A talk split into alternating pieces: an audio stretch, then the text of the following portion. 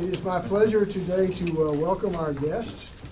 Um, I think that all of you probably, um, you know, know exactly who he is and the important very uh, interesting book that he has written. Um, what you what you may not fully appreciate is that in his position as uh, one of the people who writes the Heard on the Street column for the Wall Street Journal, uh, Greg Zuckerman has the power to move the market. And uh, when I was at the New York Times, one of his predecessors, whose name was Foster Winans, provided me with one of the best stories I had early, early on because he, it turned out, was a crook. Yeah. and went to jail. He was actually. Uh, I wasn't there. thing is, it is a very sensitive spot at uh, a very important newspaper. And I think the fact that uh, Gregory has done it and then has done this, uh, this terrific book about the probably the one person in the world who really, you know, made a killing on after, while the rest of us were being killed uh, financially. Uh, he's made uh, a, a, book that I think a lot of people have found really, really fascinating. Uh, the greatest trade ever is the way he framed it. And uh, Gregory, we're very glad to have you here to uh, to learn more about your what you what you what you what you came to understand, and also uh, where you think we're going now. Sure. Thank you very much. Um, thanks for the opportunity, everybody. Uh, thanks for coming during lunch hour. I um, wrote a book. It's called The Greatest Trade Ever. And I'm going to talk a little bit about some lessons and some uh, observations from it, and then we'll leave uh, considerable amount of time, it sounds like, for Q&A, so feel free to kind of throw anything uh, and everything at me, um, why we uh, cover certain issues, how we're covering certain issues, how we've changed. Um, I'm, I've moved on from this uh, huge trade to kind of cover some new ones um, that are um, impacting financial markets. We can talk about those as well. So um, I'll take you back to um, how I got excited about this book and why I got excited about this book. In 2007, I got a call from a hedge fund manager, and hedge funds kind of are this um, are these investment partnerships that can do almost anything, and sometimes do it really well, and sometimes not so well. And um, some of the smartest and, and, brightest guys out there. And a guy calls me up and he says, "Greg, I just had tennis to play tennis." Uh, with this guy John Paulson, and I didn't really know much about him at the time. This is the manager saying, and I, and I personally didn't know that much about him. But Greg, he is making a killing as everybody else is losing money. And right away that intrigued me because John Paulson was, was probably the least likely person to have made billions from this crisis. And that sort of propels my book. It's that sort of uh, paradox that it should have been John Paulson. Actually, it's, it's not really uh, a book about John Paulson. It's about a number of investors who see a collapse coming, get worried about it early, and take steps to prepare their firms and to take advantage of what they see as sort of this coming difficulty for the country. And um, some, I sort of envision my book as kind of a race up the mountain, and some make it to the top, including John Paulson and a few others, but a number kind of slide back down for various reasons that I explore. And it's sort of, um, to me, it's a dramatic um, tale and um, I, I, still enjoy um, learning more things about it. So here, but, but the thing that really um, got me so excited is um, the paradox that it should have been the experts who saw this coming. It should have been the Wall Street types, the insiders, and yet um, it were it, the, the people that saw this were um, a few, and I'll tell you, go through a few, a few of them, kind of a thumbnail sketch.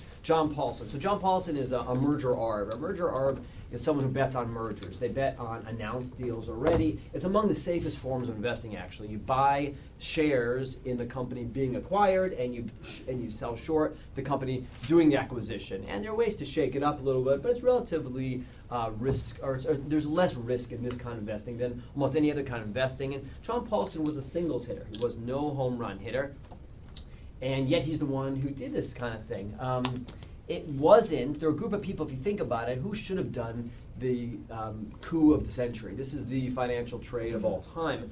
Just to give you some context, John Paulson and his firm made $20 billion over two years, 2007 to 2008, and into early 2009.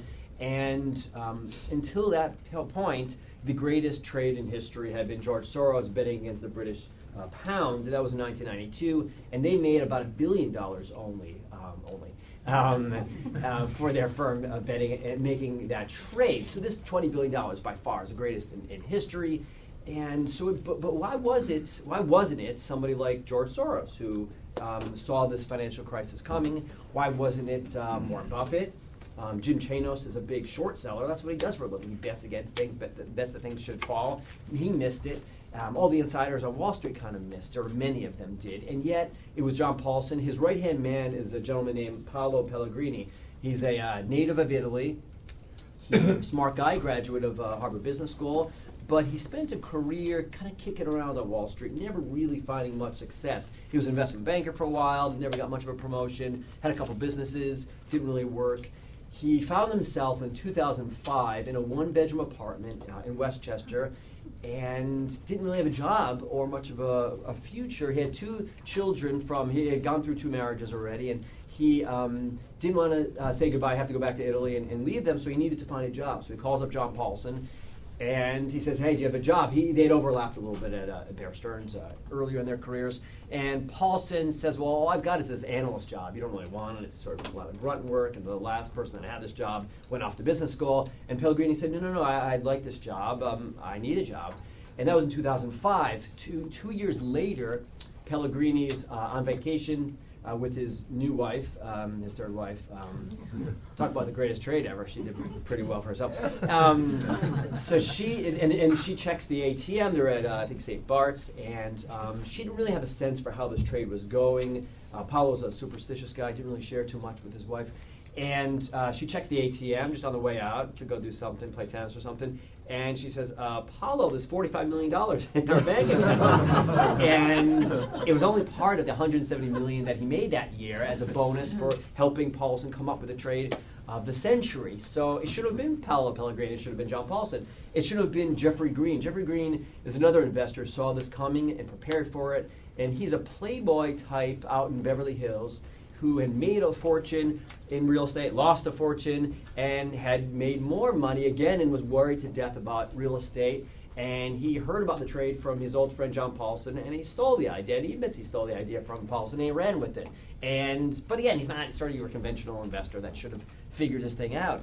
Um, another gentleman I write about, his name is Michael Burry, who's a doctor turned investor, and he's up in Northern California, um, younger than these other gentlemen didn't have that much of a track record, and he did stocks his whole life. And here he was in 2005 getting worried about housing and mortgages and these toxic mortgages. And his own investors were kind of skeptical, and he didn't have that much of a track record. And he, again, he once was a doctor. He doesn't have this great pedigree, as bright as they come, but he's not the guy you would have expected to figure this whole thing out.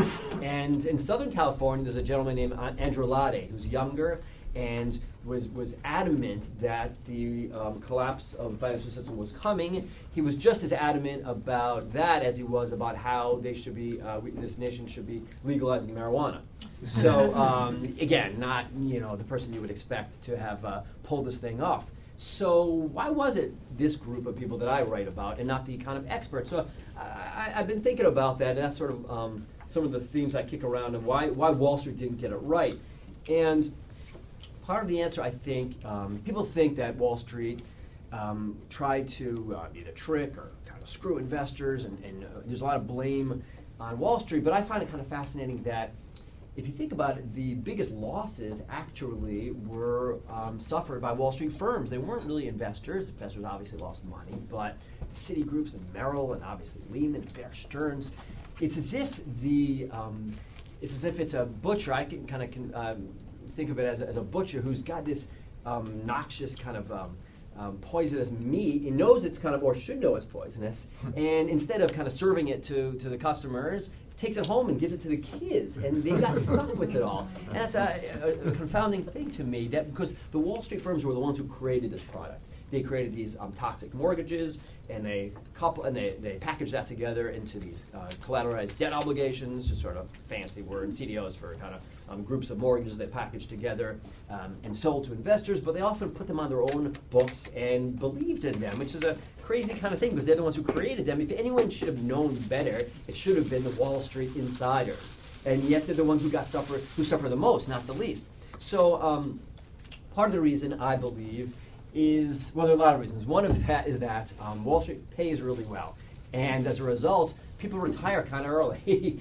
and there isn't there aren't that many people with uh, much of an experience, institutional background, and who people who remember past blowups. There was no one around who remembered 1992 and ni- the early 90s when actually pockets of real estate went down in, in Boston and in California, and people on the street um, working on Wall Street didn't really remember that, and uh, didn't, that didn't inform their views. There's also, um, unfortunately, things had evolved to the point where a lot of these products have become very complicated.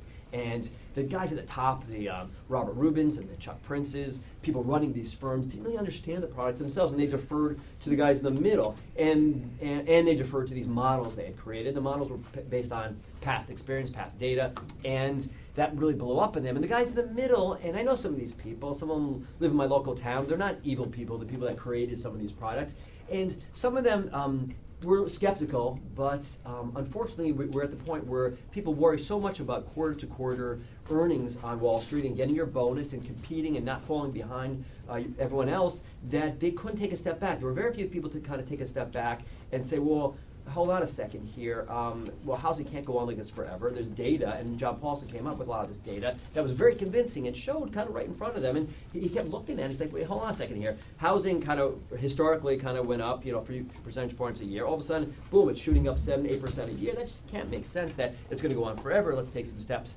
to prepare. And the guys at Wall Street on Wall Street really aren't paid to um, think about these kind of outlying uh, events that could happen, unfortunately. And if you think about who runs um, Wall Street and the financial system, it's Geithner and, and Bernanke and, and people in Moynihan at Bank of America, the people that come through the system, the kind of organizational men who play the play by the rules, and they're not outliers. They're not thinking about the kind of events that could happen. They're really paid to kind of uh, manage um, really well other people and quarter to quarter, those kinds of things. So there aren't enough people thinking about the out- outlying events that, could happen. And to their credit, these people that I write about do. They stick with their trade, which I think um, is they get as much credit as predicting the kind of thing. A lot of people predicted it actually, but few people threw themselves into, into figuring out how to express this, this worry.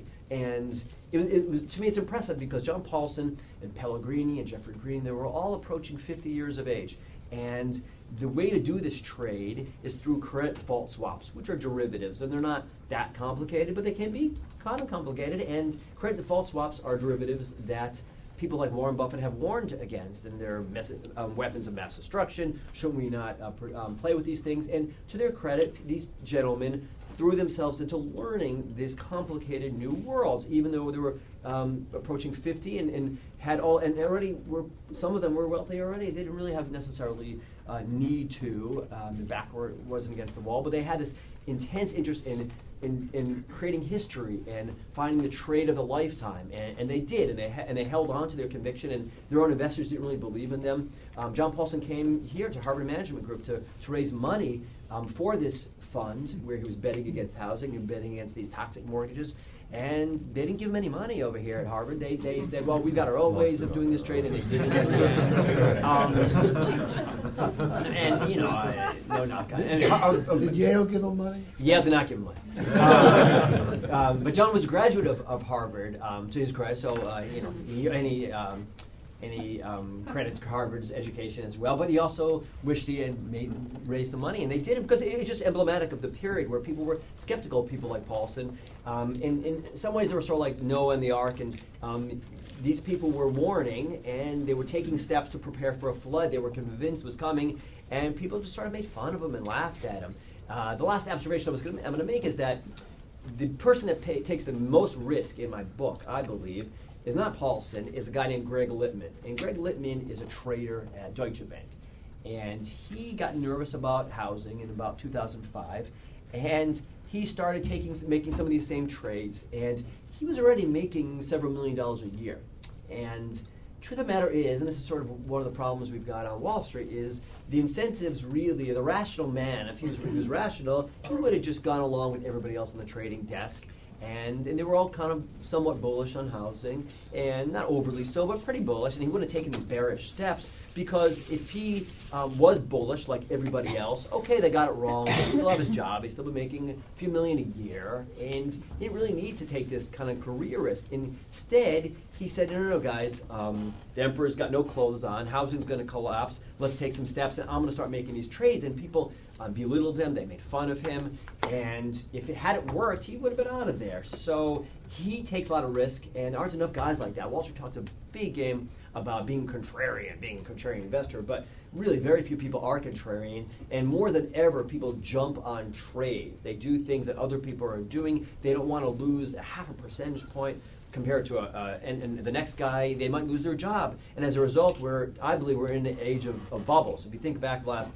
kind of 10 years ago, you had the tech bubble, obviously, housing, um, energy, you could argue is a bubble, Asian currencies, and, and I think it's because too many people, and more than ever, are, ju- are finding out what other people are doing and jumping on trades. And an economist would think that things should be becoming more efficient, not inefficient. There's more information out there, more players, but um, things seem to be becoming more inefficient and we're prone to bubbles and it's um, worrisome for a guy like me and yet gives me stuff to write about so i guess that's it too so i'll uh, open it up and uh, if you would before you open up to questions explain if you would in a little bit more detail exactly what they did that made them 20 billion dollars over a period of time because i can understand it at the very beginning but how did they manage to sustain it over two years and make $20 billion out of it. Okay, so basically in 2005 or so, John Paulson had these vague worries about housing. He was no housing expert. He had bought and sold a couple homes. That was about it.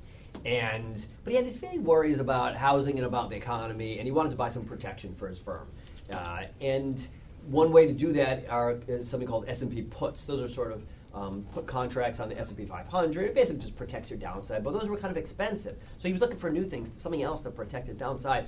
And his right hand man, this guy Pellegrini, who he just hired, knew a little bit about something called credit default swaps. Credit default swaps, or CDS, they sound complicated, but they're not really that complicated. Basically, what they are are insurance contracts. And just like you and I would buy insurance on our homes, and you pay an annual premium on it, and if, God forbid, your home burns down, then you get the, the value of it. Same kind of thing. CDS contracts, you pay an annual premium, they're like insurance, and if that which you're insuring, which is usually debt, so if the debt kind of melts down and it's worthless, then you get the full value for it. So same kind of thing. So Pellegrini had a sense of what these CDS contracts were from his previous job, one of one of his previous jobs, and he said, "Hey, boss, you know, if you're worried, you should look into these CDS contracts." And together, they really learned. To, they threw themselves into learning what these things were, and they realized that they were dirt cheap. Basically, you can insure pools of risky mortgages or things that look like risky mortgages to Paulson and Pellegrini. Everyone else didn't think they were so risky and AAA rated, but they knew that, they, they dug in and they realized this stuff, stuff is toxic. So you could insure these risky pools of mortgages at very cheap prices, very cheap prices. And they turned around and they said, wait a second, if this stuff blows up, we're going to make hundreds of percentage points in gains. And if it doesn't, everything stays steady, then we lose about 7 8% a year. Well, it's pretty asymmetrical. Let's just back up the truck and do this. Uh, and yet nobody else did, or very few other people. A few other people that I write about um, did, but very few um, did, largely because everyone was fearing this cost. Well, hold on, it's going to cost me 7 8% a year. And Paulson said he came from this other world, and I think you needed to come from being an outsider to do this trade and pull it off. He said, wait, hold on a second the downside is 7 8% a year, but the upside is hundreds of percentage points. Uh, I'm just going to buy as much as I can. So they started buying more and more and more of this stuff over time. And experts came to them. They invited, to their credit, they invited all the experts to come and challenge their thesis. There was this guy, Josh Birnbaum, who's the top trader at um, Goldman Sachs. And they said, come on into the office. And Birnbaum said to them, he sat across from a conference room table from Paulson and Pellegrini in the group, and he said, whatever you're selling, I'm going to buy and they didn't know what to make of this guy. Was he trying to warn them? Was he trying to scare them off? He was on the other side of these trades. Was he trying to tell them to stop making so many because he was getting stuck with the other side? It was unclear, but bottom line is they ignored the experts and they kept buying more of these credit default swaps. And in 2007, they, it started paying off. So the value of this insurance started skyrocketing. So here's a guy, Paulson, who in, in a single month never made a few more than a few percentage points, 5, 10% maybe, in a single month. In February 2007, he made 66% in a single month. In a single morning, he made more than Soros made in that whole trade against the British pound. He made a billion and a half dollars in a single morning. And his investors were happy, obviously, but they were also a little concerned. And they called him up and they said, um, y- you know, there's a typo on your uh, statement here. It says 66%. You mean 6.6%, right? And they're like, no, it's, it was 66%. And some of them were, again, thrilled, but others were worried. And they told him, hey, maybe trim some of the positions. And, and Pellegrini never really made that much. So he was telling his boss, hey, John, let's take off some of these positions. Let's cut, um, let's cut some of these positions and trim, exit some of our uh, investments. And Paulson kept saying, no, look at this chart. Look at this chart you created for me, uh, Pellegrini. We're holding on to this thing. So basically, they held on to it through instead of tr- uh, they trimmed some, but they held on to it to, through 2007. They made 15 billion in 2007, and then John Paulson, to his credit, saw where the dominoes were going to fall, and he said, wait, hold on a second. If all the mortgage stuff is imploding, who's holding all this stuff? It's these financial firms. So he started buying these CDS contracts, these uh, uh, credit default swaps, these insurance contracts. Instead of buying them on the toxic mortgages, he'd start buying them on these financial firms, Lehman, Bear Stearns, all the firms that we know about um, too well. And then when they went down in 2008, he made another five billion. So that's where you get 20 billion dollars, and um, that, maybe that answers your question. Is he bought a villa in Spain, or what is he, uh, you know, what is he doing? Yeah, no, listen, um, John Paulson's a fascinating guy. He, um, he does have a beautiful home in the Hamptons. Um, he vacations once a year, takes his family abroad, but he's working harder today than he did back then. I would argue he's got much more money uh, to manage. He's got a big team. He's got a new whole trade. He's betting on gold now. It's a big, uh, risky. I would argue, much riskier uh, investment. He really believes in gold, and he looks tired, and he's um, and he just looks um, like he's working very hard. So, uh, but but the way he describes it is, so you know, you and I say, you know, why don't you just go buy an island, buy a country, forget about an island. And he literally owns. He owns more gold. He and his firm own more gold than many countries do right now. They own about 15% of their portfolios in gold, and they manage about $35 billion. That's more than some major countries uh, own gold. So he's just betting that the economies of the world are gonna collapse in gold therefore? Well, he's betting that uh, currencies that we've thrown too much money at all these problems, as have other countries, and we've debased our currency. And historically, the only real alternative to paper currency has been gold. So he thinks gold's going to rise or just maintain value. It's more of a, a, a safety kind of investment. But I would argue there's, there's more risk in that trade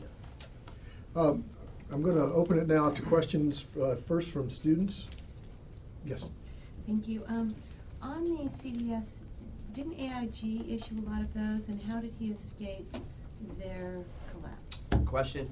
Um, yes, B- um, he didn't know who was on the other side of these trades. Basically, he would go in, or his trader, uh, Brad Rosenberg, would every day go in and say, "I'm going to buy more of these insurance contracts. Every day, buy more." And he had to be kind of coy and be sort of uh, cavalier about, "Oh, you know, I think we'd buy some more today," kind of thing. Because if, if the people on the other side knew he was going to buy billions of this stuff, would, the prices would go up and it would get out and all that kind of stuff. So um, they bought all the stuff and didn't know who was on the other side of the trade. They would, let's say, call up Bear Stearns, and the trader would sell them these credit default swaps, and then he- the trader in, in turn would go find somebody on the other side. And it turned out that often they were firms like we don't know for sure, but it looks like it was AIG. So basically, AIG was selling the insurance that John Paulson and these other investors I, I write about were buying. So they were on the other side. So then the question is, well, the government um, bailed out AIG, so didn't the government um, give all this money to John Paulson? The answer is no, and I'll explain why. Um, basically, he made $15 billion in 2007, so by then already, you know, uh, AIG didn't implode till the end of 08. And he made a few more billion in 08. I do think that the fact that the government stepped in to save or, or step in to help AI, uh, AIG made it made it such that John Paulson could make those last few billion, maybe two, three billion. But if they hadn't stepped in, so in other words, he would have only made only made 17 billion or so. But um, had they not stepped in for AIG, then other financial firms would have uh, imploded, and he re- and he was betting on them, so he would have made money on those guys too. So um, bottom line is AIG was probably on the other side of, of a lot of this stuff, and it helped him at the margin that the government stepped in to help AIG, but it didn't make or break the trade.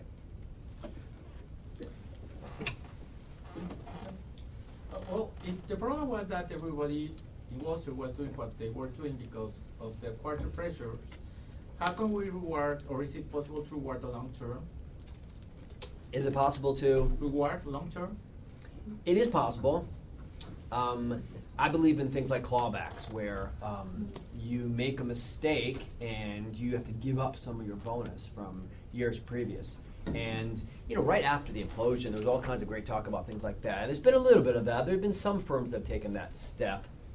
I would argue not nearly enough, but there have been some um, changes. But you're still getting new people being hired away from other firms. I mean, there's a guy I'm writing about. I'm trying to write about right now. I, I got to run it down and, and confirm it. But supposedly he made about forty million dollars bonus last year, and which is fine and good. If it weren't for the fact that it was really just a, a percentage deal, so in other words, his group made a certain percentage, and he made uh, he got his forty million dollars from that. And I don't believe there's any wording in his contract such that if they end up losing all that same money the next next year, they have to he has to give it back. So um, I don't mind people making a lot of money on Wall Street as long as they can potentially give it back if it turns out the uh, profits are ephemeral. So there are ways to kind of structure pay, and I think we're moving at the margin towards that a little bit. Um, I also think that there's something to be said for hiring people with a longer term perspective, people just to kick back and think about what could go wrong instead of just the organizational man who um, is worried about quarter to quarter and is good at managing people. Let's let's hire some people who kind of think about what could go wrong. I don't think we have too many people like that. Some firms like Goldman Sachs do a nice job of risk management and they drill down and they have a better sense for the risk of the entire firm. And there's something to be said for that as well. Um, I think the way you described CDS was very, very interesting. The- It sort of reminds me a little bit of buying insurance on properties that you don't own in Chicago the week before the Great Fire of Chicago burned down the entire centre town, and you were there to collect um, on, on, the insurance on that. Um, my, my question is on, on hedge funds. You cover hedge funds for, for the Street Journal. Um, and very early on, hedge funds were seen as the problem. Then it became the investment banks. Um, and now hedge funds have sort of been left to the side again, nobody talks about them. How much have hedge funds changed after the crisis?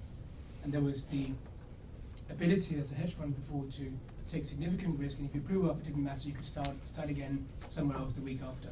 Has that mentality changed?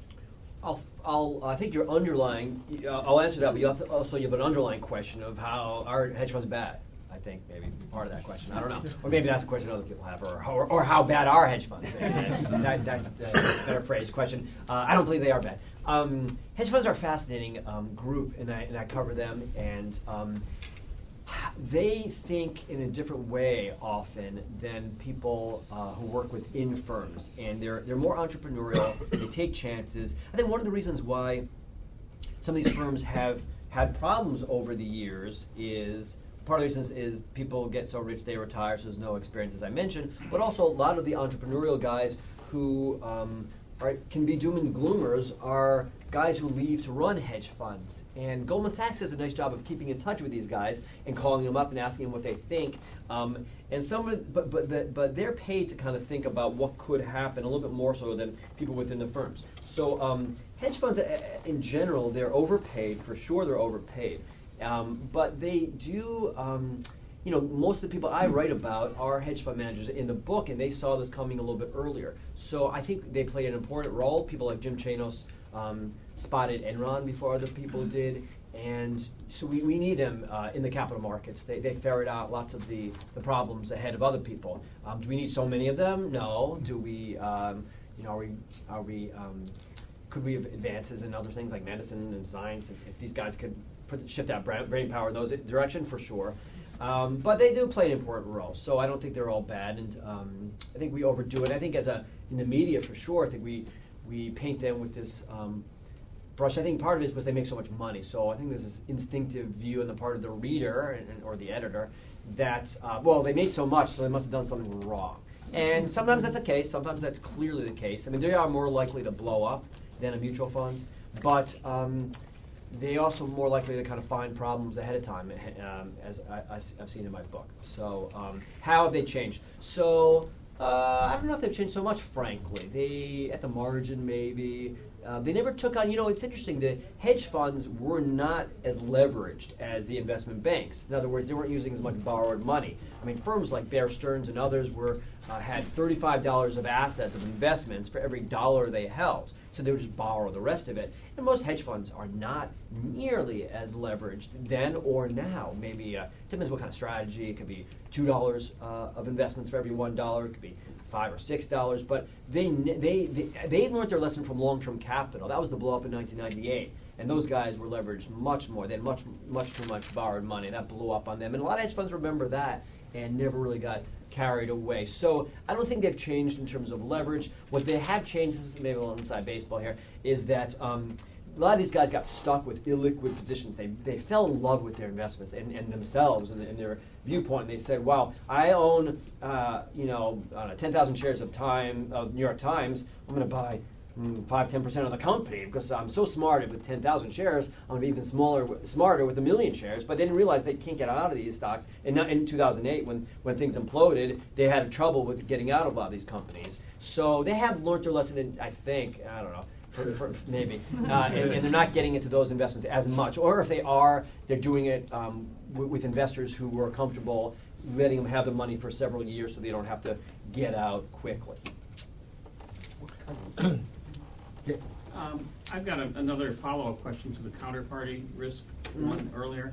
You said that, um, that uh, even though he had a lot of exposure to AIG with his credit default swaps, that um, if in the end, uh, he would have been hedged because he was, he was, you know, had, had short positions, I presume, on, on the financial institutions, was he, was he actually managing that counterparty risk, or was, I mean, was it like Goldman claimed that they were managing and hedging the risk, or was it that he was just doing short positions in equity on the uh, Um, financial houses? That's a good question. I should have addressed it as part of this one. What they did, and Pellegrini came up with this idea, but I don't think it's so unique, frankly. He says it wasn't so unique, is they would have regular um, exchanging of collateral. So, in other words, if his positions, these credit default swaps, his insurance contracts, went up a million dollars over a certain period of time, well, then the other guy on the other side would have to give him a million dollars. So it wasn't like waiting till the end Mhm. and waiting for these billions of dollars to come in. It was being exchanged all the time, all the time. And what they would do, so that's how it was exchanged. Then the question is, how do you get out of these contracts? Because you still have them. And what they would do is they would wait for really bad news in 2008, a little bit in 2007, and they would sell into it. So, in other words, some big bank reports horrible earnings or some big news to the housing market, and people are scramble for insurance. That was the day that John Paulson ended these contracts by selling, by getting rid of them. So there was daily exchange of collateral, or regular, weekly maybe, and then they would sell into the the strength. The, the, the, I mean, it's, it's part of the book. The, funny, there's a funny. Um, part of the book in this guy Jeffrey Greene, this kind of playboy, very smart guy though, out in California, who did it on his own. He's really one of the only individuals to do it on his own, and he and he's a he's a charismatic guy, and he um, connives or, or, or convinced his broker to let him do it on his own and to, and to let him sign these um, um, contracts ISDA. It's very hard for an individual to do. I mean, he was very wealthy, but still. And he basically was trying to figure out when to take off these contracts. He didn't have the exchange of collateral as much as regularly as Paulson, and he wanted to get out of these trades, and he couldn't um, often in 2008. And he was going crazy. He was going.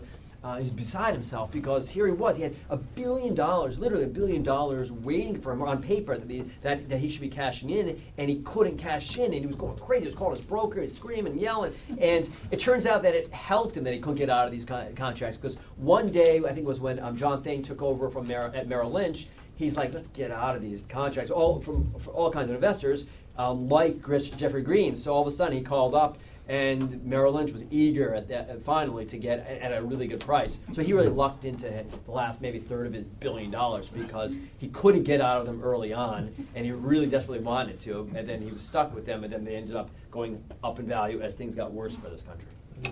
Thanks. Yeah. Just by coincidence, I was uh, reading a, a summary of a speech by Munger, the sidekick of Warren Buffett. uh, Oh, yeah. It was given to a group in, the- in the West. And he was commenting on the fact, and Warren Buffett has to some degree too in his uh, annual report, that this investing psychology, the one that apparently your heroes essentially exists in your book because of their expertise and the large amounts of, amounts of money they make, have probably relative to this speculating frenzy with derivatives and what have you, destroyed the economy of this country, if not the world. And they have their long-range picture relative to what's coming up in our economy is pretty pessimistic, notwithstanding the high amounts, amounts of money that your traders and investors Uh-huh, make on uh-huh. Wall Street. Um, I mean, if you inc- if you want to include these characters among the speculators, then uh, yeah, those that have speculated have caused our country damage for sure. I would argue that these are the people we should be listening to and learning from because they saw problems uh, at the core of this financial system and no one listened to them and they tried warning and people called them fools and they didn't have any other option but to bet against it. And you know what? They represent um, charities and they represent um, pension funds and endowments and also wealthy investors, and that's their job to protect their money and make money for these kind of uh, and investors, both um, for-profit investors and not-for-profit. And they, you know, some of these people were within the firms. This guy Greg Lippmann at Deutsche Bank, and people were in, warning, and no one was listening to them. So um, their only option was to take steps to buy protection. Uh, they didn't cause any of these mortgages to be made. Those were, you could argue, I mean, there's a, a liberal argument there's a conservative argument, and I think they're both right. Um, the um, liberal argument is that there was um, deregulation, uh, and people like New Century were able to kind of set, um, give, make mortgages to all kinds of um, people that shouldn't have been given mortgage, these uh, subprime mortgages. And the conservative argument is accurate too, that people like uh, Schumer and Barney Frank um, put pressure on Fannie Mae and Freddie Mac to buy up these subprime toxic mortgages that people like New Century were making, and they didn't really care so much about the consequences. So, um, yeah, I understand. It's, it's easy to say, oh, speculators are bad and we shouldn't have speculators in this country. I mean, I don't know how you distinguish between speculators and investors, and don't you need savvy investors to allocate capital? I'm not sure we need so many of them. We could cut them in half and the rest should be curing cancer, but we need some of them to be uh, allocating capital and to be warning people and protecting their investors, I would argue. answer your own question, which I thought was really interesting about why it wasn't the professional shorts who did this? That's a good question. I, um, what is the question? Well, okay, so there are people that are pros at betting that things fall in value. This guy Jim Chanos, he's all over the news. He did warn about Enron, and now he's warning about China. He doesn't talk about how he missed the great. This is the greatest opportunity in their lives. This is the greatest um, bubble in financial history or modern financial history, and these guys all missed it. They all missed it. It's fascinating. Um, part of it is because too many people and this is where John Paulson I think gets a lot of credit. People said, "Well, I don't know much about mortgages, and I don't know much about housing, and I do stocks. So, I and yeah, I understand things might go down in value, but I don't know anything about these credit default swaps. That's really was the best way. Some of them did short or bet against uh, home builders, and that didn't really work for many years. Um, they were buying each other, so yeah, maybe housing was slowing a little bit, but there was consolidation within the, the industry, so some firms were doing well. Countrywide eventually imploded, but for a while it did very well. Um, so a lot of these short sellers got burned there, and they didn't throw themselves into learning about these credit default swaps and these derivative contracts and mortgages. And I don't really know about that. So that would explain why I think why the guy, the short sellers, a lot of those guys are really more um, stock guys, and they're not derivatives and mortgage guys. And I think they're kicking themselves. The other question is why did the mortgage guys? There are people, this guy Mike Vranos, who is the mortgage expert. Um, and, and this was a more, this is toxic mortgages. The, the whole crisis was about toxic mortgages. Why the heck didn't he bet against this stuff? And I've talked to him. That's what I do for a living. So um, it's fascinating. They're so they didn't see the forest for the trees. Is the, is the quick answer. They're all focused on pools of mortgages and which one is more valuable than the next. So they would buy this one and short this one, but no one really took a step back and there's a, a, lesson there for the country and for how they run these firms. And very few people took a step back. And it really helped John Paulson that he was this outsider who did merger investing. He didn't know anything about mortgages really until he, he looked, looked at the data and he's like, wait, hold on a second here. It's pretty obvious here. But very few people took a step back. And they're very caught up in their own in their own worlds. And it also was lucky. Actually, John Paulson also is, is a lucky guy, as are these other investors, or good fortune, because they got excited or they got worried about housing and in, in our country, 2005 or so. And some people who had become worried in 2003, 2004 got burned on these same, some of these same similar kinds of trades, and they got out of them. And Paulson kind of said, "Hey, what's going on in this country?" You know, in 2005, and that was a perfect time because in late 2005, prices started um, flattening out, and 2006 started going down a little bit. Yes. Yes, I just been looking at your book online while you're talking. And interested. Feel free to order it. That's free. I got it from Google, so I So I'm just track all these characters and all that. Very interesting observation actually. There's an, another Paulson. Can I have the IP that- address of that right. There's a, there was a Henry Paulson here last Monday as well. Uh, different Paulson. I Different put this yeah. question to him about complexity, and I like your introduction. Actually, it's not that complex. I did extend, extensive research on this. Um, there are two scenarios. One is this: that there is the overnight repo, such as the short selling that Bear Stearns was doing. Uh, this short sell investment, and then you have the housing market.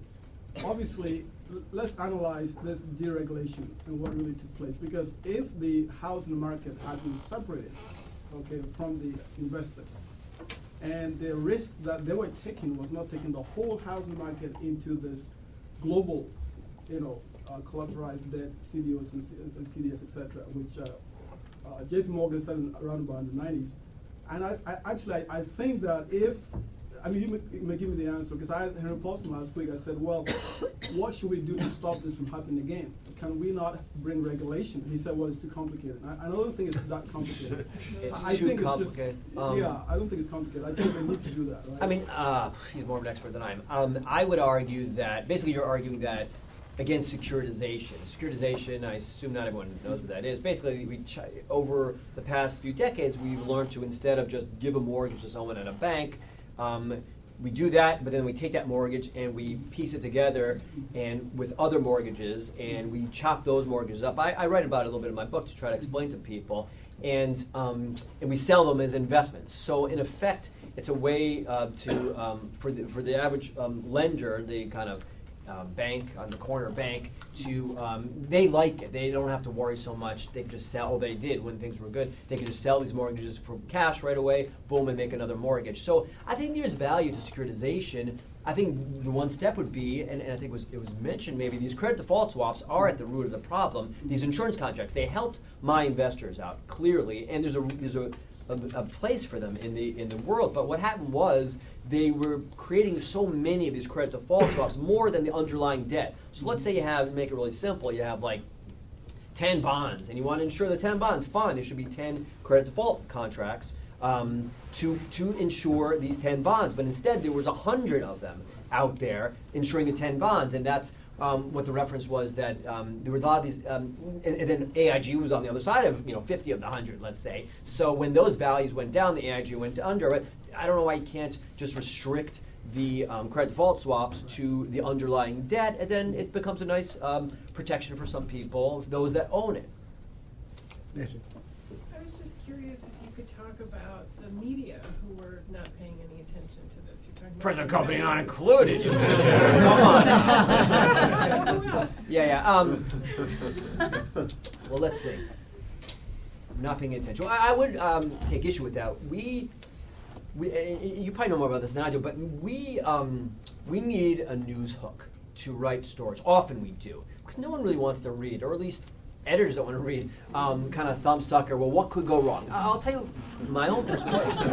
what happens? Because you know, things every day you can. What could go? No one wants to read those stories. Trust me. We all want in hindsight. Oh, we should have written the story, but they're boring to read. I could, I could write ten of them right now. Well, what could happen to China? What can happen? I can tell you, you know, but I don't know. Do you want to agree? Maybe you do. I don't know. Um, but I'll tell you what happened to me. So in 2006, um, my job is to talk to smart investors because they cover the gamut. They do a lot of the research, and um, I pick their brains. I do other things too. I do it critically. I don't listen to everything they say. That's part of my job. But but my job is to be in touch with all, all these kinds of people. And a guy called me up in 2006, a hedge fund manager in New Jersey, in summer 2006. Greg, you better get ready. This thing is going to implode. This is thing is going to collapse. You better get ready. It could have been even like the late spring. That was kind of early summer, early summer thing.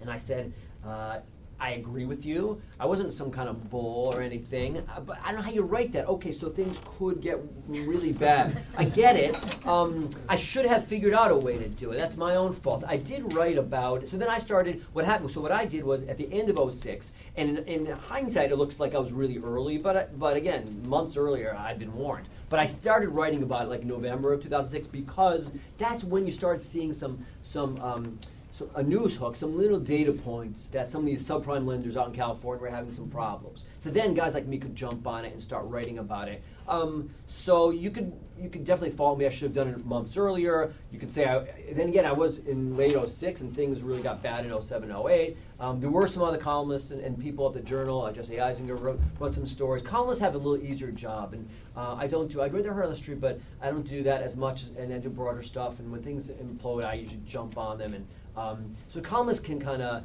you know, do kind of a reflective kind of story, like what could go wrong. So I, I would argue that we did an okay job, not a bad job, not a great job.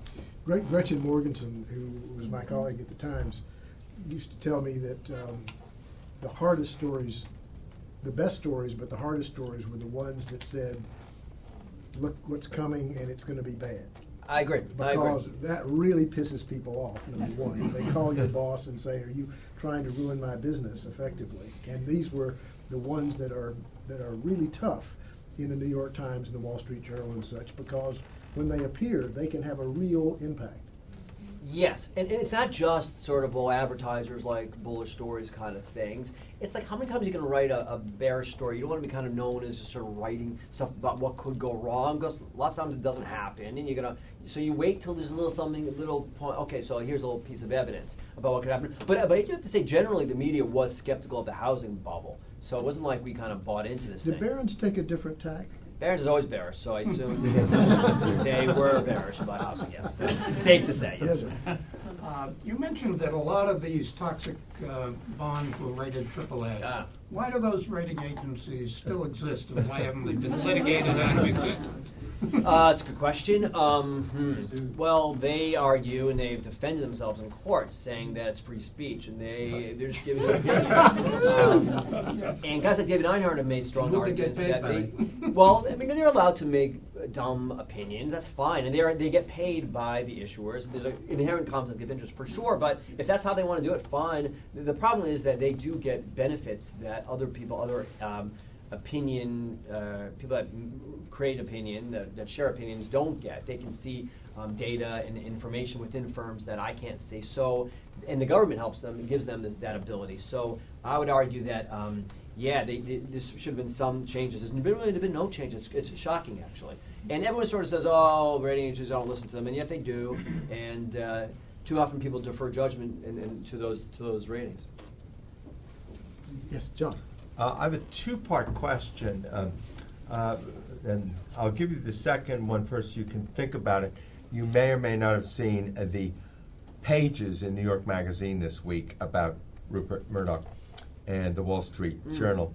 And um, since you haven't read it, and everybody should go out and buy it if you're interested, it's unbelievable. But if you could afterwards talk about what's happened at the Journal since the arrival of uh, uh, Mr. Murdoch Senior. Um, I want to waiting for that question. uh, but I'd like to ask you first. Let's say you're the supreme regulator, and um, uh, you have to deal with the horrific mistakes of two of our uh, Harvard people, Mr. Rubin and Mr. Summers, who are probably about as disgraced as it's possible to be now. But now you have to deal with do you want to take the Dodd bill uh, as it's emerging? Uh, what do you do with Paul Volcker's idea? What would you do to make things better in the future? You did mention uh, that some limits on credit uh, default swaps, but Yeah. how? I mean, looking at what's going on, because obviously that affects the market too. The progress of this legislation. What would what would you like to do? Um, but you don't have to put it in your article. um, I'm, I'm first, I'm no expert uh, in these matters.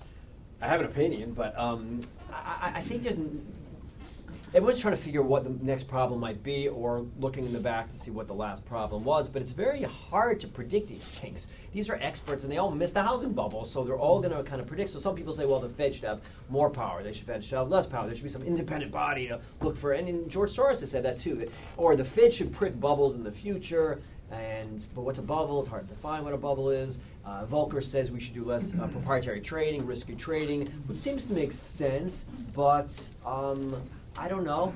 Maybe some there's some value placed there. I would argue that there should be more money set aside in reserves at a lot of these firms because you don't know what the next problem is going to be. So, given that, let's have some extra cash on their books. Now, I think the counter argument to that is that well, they'll be less competitive as a result and there'll be maybe other people that spring up to do lending and compete, maybe non-bank banks, I suppose. Uh, maybe they won't be able to pay their people as much as a result. You know, that's not the worst thing in the world. But um, they they were the big. I I would also argue that we should be breaking up firms like Goldman Sachs and J.P. Morgan Chase. Any firm that's too big to fail shouldn't be allowed to exist. It should be broken up. So J.P. Morgan, if they collapse, we'd all be in trouble. So should we be breaking them up? I don't know. Yeah, it's complicated, it's tricky, but I don't see anybody kind of focus on that. So I would break up the biggest banks and I would make them set aside more in reserves. So in case, because we don't know again what, what the next problem is going to be. So let's set aside money just to be on the safe side. And what about Rupert. Oh,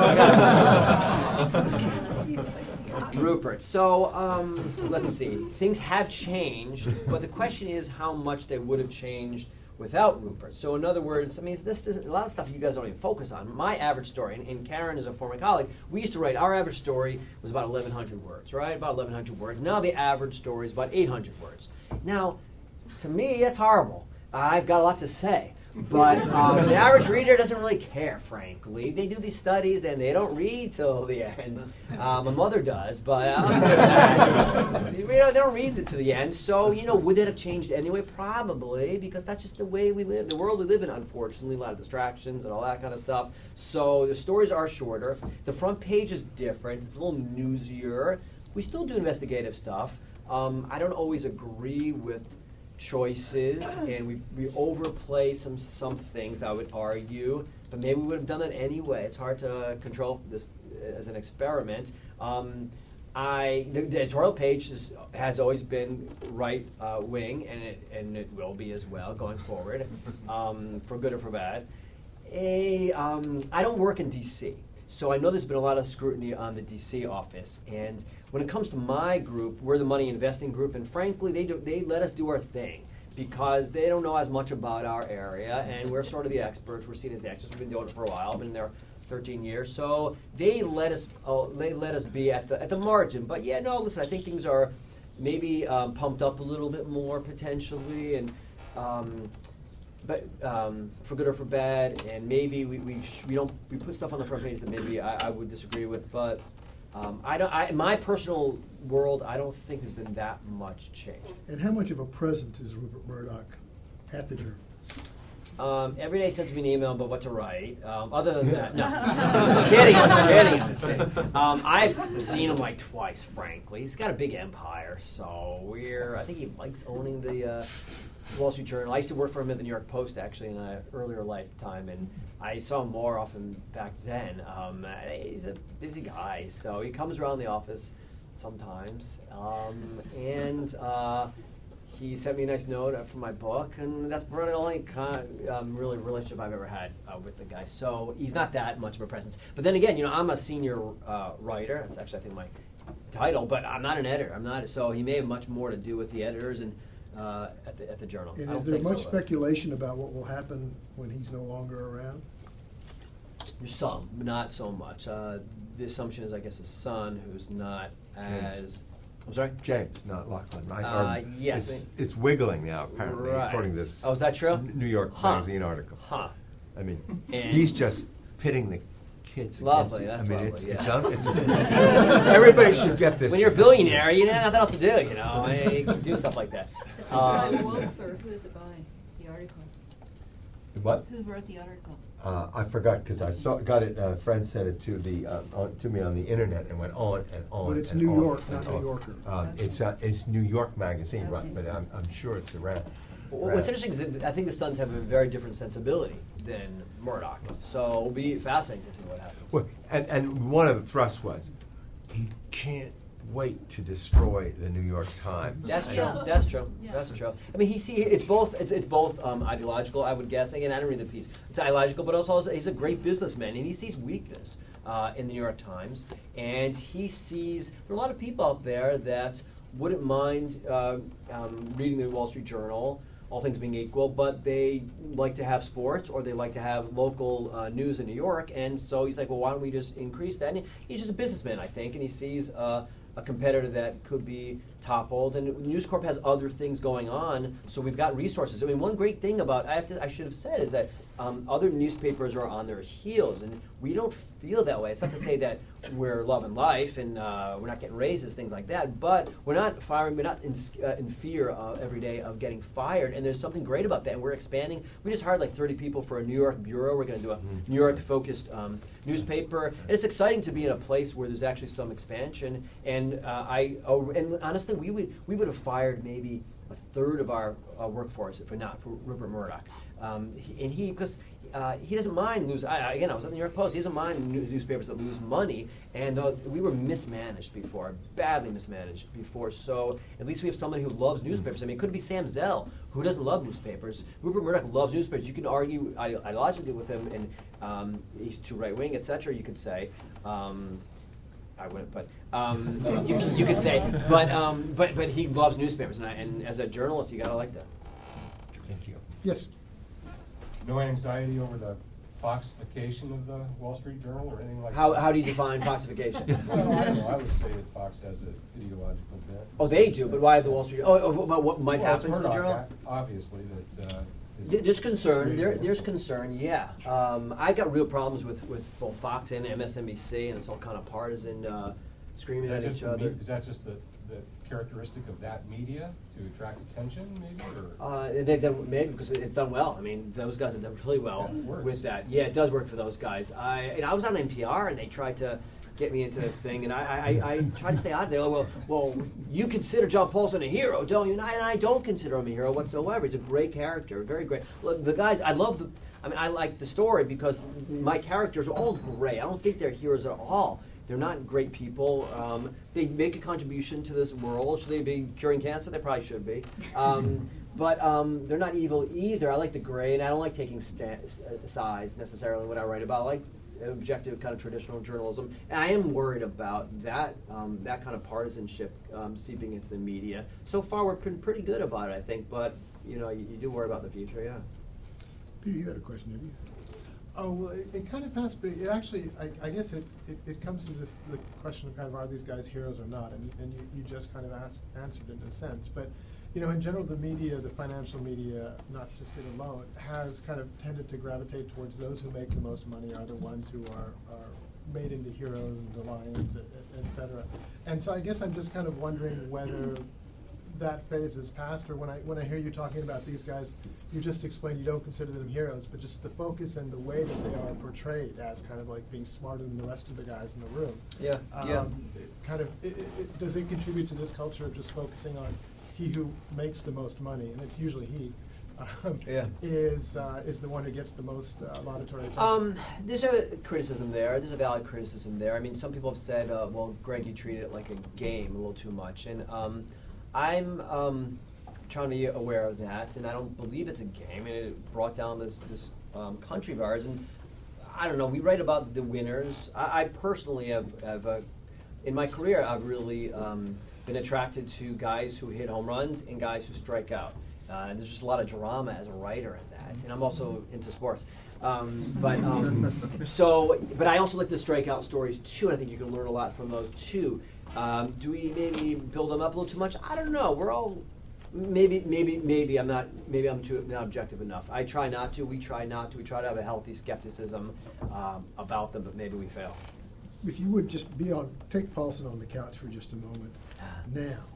I mean, is he, is he obsessed with the idea that some people think he got lucky and now he's trying to demonstrate that he's really smart and smarter than everybody else because he's gonna do it twice? Or what do you think's going on Hmm. To be, to put himself, based on what you're saying, he's put a lot of his twenty billion back into the market.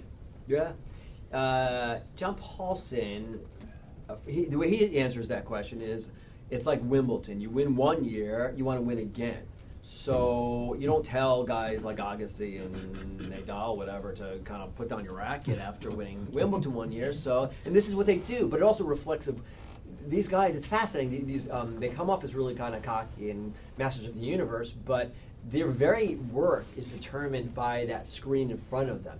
And it's all wiped clean at the end of the year, and you start all over again, right? And um, you've got the P and L, profit and loss, and um, it's a lot of it, and you know what your competitors are doing. It's fascinating how much they know about the competitors. I get all kinds of criticism um, from people in, on Wall Street, Greg, you only write negative stories about the industry, you only write negative stories, but I get these stories from people in the industry because they call me up and they say, hey, you know what's happening? He blew it, this kind of thing. so um, they're really very focused on each other and, and, and, and their personality is really uh, tied up in it. So he would say, this is what I do. And, you know, in my book, I, I don't take a stand, but I raise the issue that John Paulson hasn't really given much in charity. He hasn't really done that much at all. And frankly, it doesn't even cross his mind. It's not to say charity doesn't cross his mind, but it doesn't cross his mind to kind of build something um, or do something great for this world. And he says, well, this is what I'm best at. I'm going to build up a lot of wealth and then I'll give it away at some point, which is what Gates and Buffett both said. And to their credit, now they're doing a lot of great work.